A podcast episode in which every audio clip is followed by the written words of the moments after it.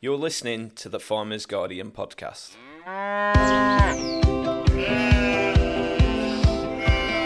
Hello and welcome to the Farmers Guardian podcast. I'm Rachel Brown. And I'm Alex Black. And this week, Alex, we've got a real treat for our listeners. You've been speaking to Dr. Claire Whittle. Dr. Claire is a farm vet, but also she has a certain passion for these tiny little creatures. What are they, Alex? Yeah, so very tiny but also very important. She's got a passion for dung beetles. And did you know that there are over 60 species of dung beetles in the UK?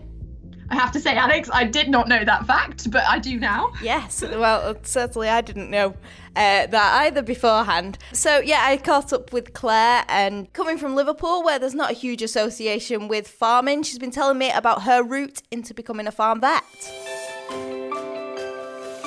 So, hi everyone. Um, my name's Claire Whittle. I'm a farm vet. Um, so, I tend to work mainly up in dairy practice, probably about 95% dairy actually, up in the sort of northwest of England, um, top corner of Wales as well. So, we cover um, Cheshire, Staffordshire, Shropshire, um, and then yeah, just that little bit of North Wales, which is where I live. Um, I've been a vet for about nine years now, um, and I've also just launched my own business, which is called the Regenerative Vet um, as, which is a consultancy business, because I guess I feel like the world just needs one more consultant. There's enough of us out there. Excellent. And you, you're from Liverpool originally, and obviously not many uh, dairy cows in the centre of Liverpool. How did you get into become a farm vet from from there? Um, yeah, it's a slightly strange one. Um, so actually, I went to university originally. So I did um, French, Spanish, English, and arts for A levels, which aren't obviously very useful for becoming a vet. Um, but I think I was one of those people who didn't really know what I wanted to do. I'm all, I always admire people who are about 15 years old and pick their GCSEs and know exactly what it is that they plan to do. But that wasn't me. Um, so I just ended up doing what I was good at, which was languages. Um, and um, yeah, and I went to Leeds University I lasted about six weeks doing French and Spanish, and um, then I um, yeah, then I left and um, went back. I just again I didn't really know what I wanted to do, so I worked in hospitality for quite a long time. Uh, worked in retail, uh, and then I think it was probably I was around 22, 23, and I just decided that I needed to do something that was a little bit more um, fulfilling. I guess might be a word. So um, I looked into being a vet nurse to start with. Um, that was the that was a plan. Small animals never really come across cows or sheep or pit other than being out and about um, on holidays and things like that. Um, and i couldn't get a, a place um, i got a place at college but i couldn't get a place in a practice. And then somebody just said have you thought about being a vet? And i was like well i haven't got a levels or anything along those lines. Um, it, that are in the right subject area. Um, but that um, I looked into it a bit more, and there was a couple of universities, including Liverpool um, and Bristol. I think and Nottingham was the other one that would take students who'd done an access course in medical science. So I spent another year, went back to college when I was 23, 24, I think. Um, and then, yeah, did this access course in medical science, applied to those universities, got a place at Liverpool. Uh, ended up there and um, yeah so then basically during your first couple of years at vet school, you have to because you you graduate being able to do everything basically. Um, I mean, with it, so small animals, so pets, um, equine, and farm animal. So you have to train in everything, and a lot of it is just work experience. So trying to gain as much experience as you possibly can in those areas um, during your during your holidays, basically. So yeah, there isn't a lot of breaks. Um, and basically, one of the things you have to do is go and work on a dairy farm and um, so I went to do two weeks dairy placement at the University Dairy Farm, which is based on the Wirral at Leahurst, and uh, I loved it. I basically fell in love with cows, and um, that was it really. Um, yeah, I, I, can't I can't explain what happened when I went there. I just I, I don't think I was expecting to enjoy it, and um, I just really did. The farm manager John um, was just brilliant teacher as well, so he was just really good. He'd ask I'd ask God thousands of questions all the time, and he was just he was just really good, very very patient, and didn't know. I mean, I remember now thinking back, I couldn't tell the difference um, between hay and straw. like I literally couldn't tell them apart when they were in bales. I remember John asked me to bed the calves up once, and um, I would thought it was like quite a big job. Right, I was like, I've watched him bed the calves up. I know what I'm doing. Bedded the calves up, and he came in. He said, "It looks great, but next time could you use the straw instead of the hay?" so yeah, so got things got things wrong um, a lot, broke a lot of stuff I think as well, smacked the tractor up a little bit. Um, but basically after I'd done those two weeks, I went back um, in the second year second year summer and I did like four months apprenticeship with them, um, like young stock management, um, basically feeding calves, uh, looking after young stock, um, checking on them when they were grazing, all that kind of stuff, bit of milking as well. Um, but I basically spent my summer there and that was it so totally and completely hooked on um, cows from then on, and the small animal went out the window. and I know you're passionate about regenerative agriculture, which is you know it's such a big topic at the moment. Just tell me a little bit about how you got interested in that. Yeah, um, so it's quite it, it's I think so. I for someone, so I'd had literally no experience of farming whatsoever um, when I graduated. So I just thought, or I, I mean, I thought, and I mean, still think to a certain extent that all farming was great. Like I saw everything I saw was brilliant. I was obviously learning. Um, didn't know anything about. Um, didn't really have to think about farming and potentially some of the detrimental impacts of it. Um, and it was only, I think it was when I was a couple of years graduated, and we all know what happened, you know, what's happened in the press over the last few years, and then sort of negative media that's come across about farming, a lot of negative press, a lot of um, interesting stuff about um, the environmental impacts. And I think that started it started to wear me down. I think as much as it wears a lot of farmers down too. Um, just people talking about how how terrible the industry was, and I, I, guess I started to look into it a little bit more. Um, and there are some, you know, there are some problems. We we know we have them. I don't think we're always particularly good at owning up to them, but we should do, and we need to face facts that there are definitely some issues there. Um, but one of the things I came across was while I was looking into it was obviously um, regenerative farming, but the the way it came about for me, um, I guess, in the the really interesting one is someone suggested to me while going through all of this that I read um, Wilding by Isabella Tree um, which is all about the Knepp estate down in Sussex. And it was actually it was just one part of that book really that stood out to me. And it was the bit that so i basically found out that we had dung beetles in the uk so i never even knew we had dung beetles in the uk i only ever saw them on those david attenborough shows those big rolling beetles in in africa. And yeah never assumed we had them. And then b i guess the the most interesting point in that was that i found out that the drugs that i prescribe as a vet have these sort of hugely detrimental impacts on on on beetles and potentially the wider ecosystem. And i think i was i was just surprised to find that out. I was surprised that nobody had told me that that was a problem. I'd gone through university just believing that that was you know all the worming products that we use etc were all fine. I didn't really have any second thoughts about any unintended consequences of what we were using. And then when I went to look further for more information, um, there wasn't a lot out there in terms of what was available to farmers. And then um, basically another farmer, James Allen, so he farms um, down near Cirencester. Um, he got in touch and said um, he'd seen a few things on Twitter, and he was getting a group together of people to try, including entomologists, farmers, and obviously a vet, um, to try and produce a resource for farmers to be able to to find out about dung beetles and potentially, well, basically the point is to improve the conservation status of dung beetles throughout the UK by ho- hopefully providing pragmatic information, not ridiculous things that people aren't able to achieve on their own farm. And I'm just, I can't believe how much it took off. Really, I think we launched it in about 2020, um, and then yeah, it's, it, I mean, it's manic. I mean, my summers now are basically spent up and down the UK talking to farmers about. Um, about dung beetles and about sustainable parasite control and trying to use less chemicals um, in terms of what pour-ons or whether it's fly treatments or wormers or any of those products as well. Um, and yeah, I think that was the start of the start of how I got interested in regenerative because I think there was this realization that there's all of these other creatures that are out there that rely on um, that rely on cows and rely on sheep to be out there. But obviously, yeah, in terms of what we what what we use what we've done what what chemicals are available to us. We just need to think about how we how we're using them more sustainably. Um and yeah that that was the start for me but everything sort of relies on everything else i guess. And uh, my bit of a quote now is that we should be thinking about healthy livestock in in healthy ecosystems. Yeah, and I suspect there's a lot of people even within the agriculture industry that are, you know, in the same boat as you on, on dung beetles, you know, not knowing very much about them, certainly here in the UK. What what do farmers need to know about them in, in your opinion? Oh, matey, I could go on forever. I think they're the best things. I did say once that I thought they might be more important than earthworms, but I, I think I might have to retract that comment a little bit. I just find them so fascinating. But yeah, I think the important things is that farmers realize that how important that they are to them on the on, on the farm themselves. Um, so they are in fact nature's sort of natural parasite control. Um, so there's um, studies now done that show that they can reduce parasite burden by, by around 30%, um, which is pretty phenomenal, really, when we think about it. But the problem is we've, we've lost a lot of them.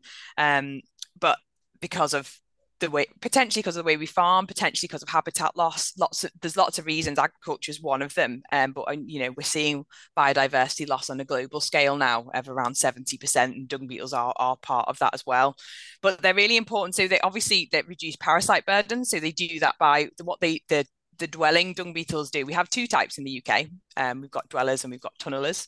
Um, the dwelling ones spend their entire life cycle in the pat and they literally suck the liquid out of the dung pat.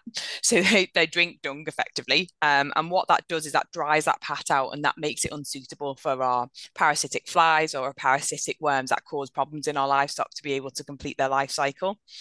And the other really cool thing they do is they carry, um, they have a symbiotic relationship with something called a phoretic mite. And uh, the mite basically uses the dung beetle like an aeroplane. um, so it hops on the dung beetle in the pat.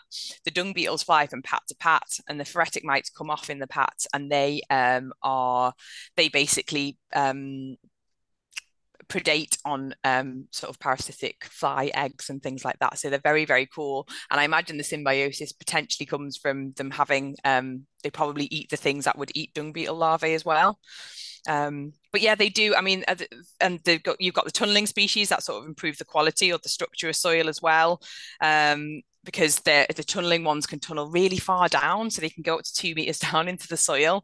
Um, and when you lift pats up and you see all these holes underneath, when you think about what they do for sort of soil aeration, um, improving that that that structure there as well, and reducing nutrient runoff potentially too.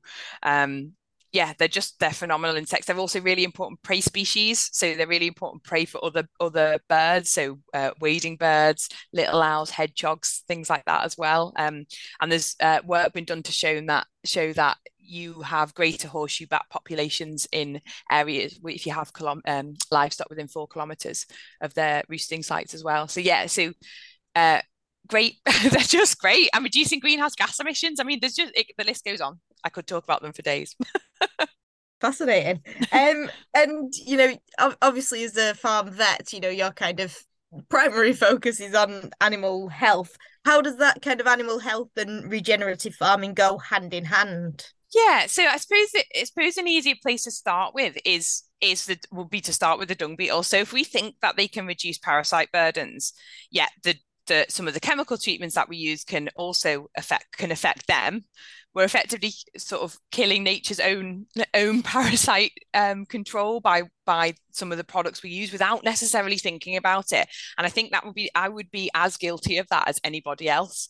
So i think so if if we go if you use that as an example, what my then primary focus will be when I'm talking about parasite control is reducing the use of those chem- that chemical control. And I think that's what a lot of regenerative is, isn't it? It's about reducing inputs. It's about reducing costs as well. You know, my my future is not only as a vet, but uh, as a food eating human, if you like, it relies on on resilient farms that can reduce their input So potentially talking about costs there. Obviously, we've got problems with wormer resistance. We've had that for years, and the sheep industry know it well. You know, we we've got some wormers. They are that what we've got is what's available. As far as I know, there's not any new wormers coming to market, and it doesn't matter what we use uh, ultimately anyway to me because nature always wins. It always out. It always out it outwits us. So, for example, we had um, SCOPS did some work where they looked at um, the rate of resistance. So when we had our white wormers introduced in the 60s, it took about 20 odd years before we had the first case of resistance. And when we had orange wormers came in in 2010, and then we had resistance to them within about eight years. So whatever we do, nature knows best. It outweigh outwits us. We we create resistance problems by using these products. So how can we use less? Um, so we'll talk about prevention. We'll talk about assessment and treatment options as well. But always going back to prevention. And I think we sometimes, even as vets, we almost and it's not necessarily it's not necessarily vet's fault. And i would again i would certainly be guilty of this thing. Sometimes i find we we stick plasters on things all the time. It's it's quite difficult to get to the root cause when you get called out to a particular problem. Um so that's yeah i think that's where i go with it really is trying to understand that root cause um identifying it and then and then working from there. Um and that's for me how it fits in with regenerative and a lot of people doing regenerative would do holistic management as well and that again talks about finding out that root cause and trying to solve that rather than just popping a plaster over it all the time and unfortunately with the problem with wormers we've got at the moment is if we just keep doing that if we keep using wormers over and over again we're just going to get more and more resistance problems and then if they don't work we need to we're going to be in a pickle. So we need to try and use and Bruce Thompson always says, who's our dairy farmer who uh, in in Ireland, who, he's a Nuffield scholar. He did his his Nuffield on um, on dung beetles. He says that we should use as little as possible, but as much as is necessary. And I would agree with that across, um, I guess, lots of different types of farming systems, really. And I know that the farm vet sector in particular is, you know, it, it is a struggle on on recruitment and uh, I suppose especially attracting people for, from backgrounds like yourself that is coming from outside the agriculture industry. What would you say, you know, about those issues and, and about attracting people into the sector? It's a really interesting one, isn't it? We were talking, I was talking about this the other day. We were talking about attracting vets into into farming. I think it's farming is really attractive. like I think it's such I mean I I always go back to John at the at the farm that I first worked at. I mean he was just incredible, just so open to the questions. And it what i mean don't get me wrong you need someone on the other end who's also willing to learn. I guess that's the other thing. But you the fact i think when people are open to um open to it and open to having students and open to those questions and having you know open door policies on farms and things like that it does make it a hell of a lot easier. It's such a great job. You get to be outside all year round. Um yeah I, I mean yeah it's it's a it's a brilliant job and it's a it, the whole industry is brilliant but we I don't know why we're not so good at attracting people in um from from different backgrounds because I, I mean one of the things I always people a lot of a lot of jobs I see particularly now and I see this for um across the board potentially in in all walks of agriculture is people want experience. And I don't know if that's necessarily always a good thing. You know it can be if people come with experience. But the other thing is if someone comes with no experience, you can teach them exactly how you want things done on your farm. You know, they come with no preconceptions, they come with no bad habits. You can actually train somebody to be exactly who you want them to be for your farm. So I don't think experience necessarily um or is always a good thing. Sometimes it, yeah, as I say, sometimes it is, sometimes it isn't. But I think being open to those different those different um people, different opportunities, different challenges, etc., can be really, really useful. And there are people out there who really want to do it. And yeah, the vet thing is is an interesting one too. I mean, I know a lot of my small animal colleagues, for example, they don't do any on call now. So you know they um, they have different practices that do the on call for the night shifts. That can put some people off. You know the, the work life balance is probably slightly different. Um, but our practice, for example, where very good, you know, very good in terms of on call. The supports, the supports structure is really good, and I think that's really important for having something like that in place for new graduates as well, because it can be a scary world. It's not. It's very different speaking to a small animal owners versus speaking to a farmer. I think that's the other thing to remember. So, um, yeah, they know farmers know a lot, and uh, it can be quite intimidating at times. um, yeah, it's it's difficult to pull the wool over people's eyes, and and you know, as I say, that background knowledge that farmers have is so impressive. They know their animals, they know their stock, they know what they've seen before, and you're going out to a slightly different experience. But just being aware, you know, yeah, every being kind, just be kind. I suppose it's a very different thing as well, being handed kind of a rabbit at a vet practice and being faced with a with a cow or a, or a sheep or a goat, isn't it? Exactly. And you don't often have the other thing with farm animal is it's often you. It's, you know, it's you going out on your own. You don't, you can't, you can't go into the back of the vet practice and have a conversation often with um with other vets very easily or with a vet nurse or something you know there's, there's it's often just you on farm i remember running back to my car a couple of times when i first graduated to ring somebody about things people are actually fine about it um but i think we put a lot of pressure on ourselves too such a fascinating chat there, Alex. Who knew there was so much to learn about dung beetles? So thank you so much, Dr. Claire. And obviously, Dr. Claire is one of our fantastic ambassadors for this year's Farm 24 campaign. Yes, and we've got an exciting podcast for you, uh, a special one next week with some more of our farming ambassadors. So that'll be a great one not to miss. And as we're gearing up for the big day, we want you to get involved with Farm 24. So you can still download your pledge online and take a photo or a video of yourself backing the campaign. And then on the day, of course, we want you to share as many photos and videos on your social media as you can.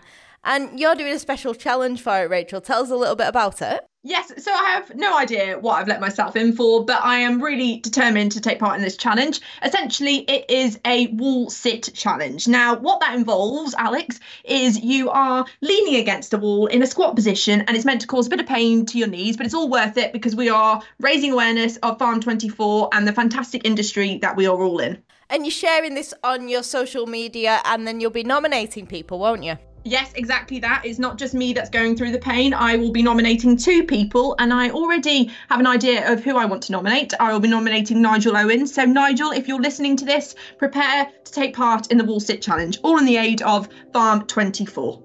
And that's it for this week's podcast. We'll be back with another episode for you next Friday. Thank you very much for listening, and goodbye for now.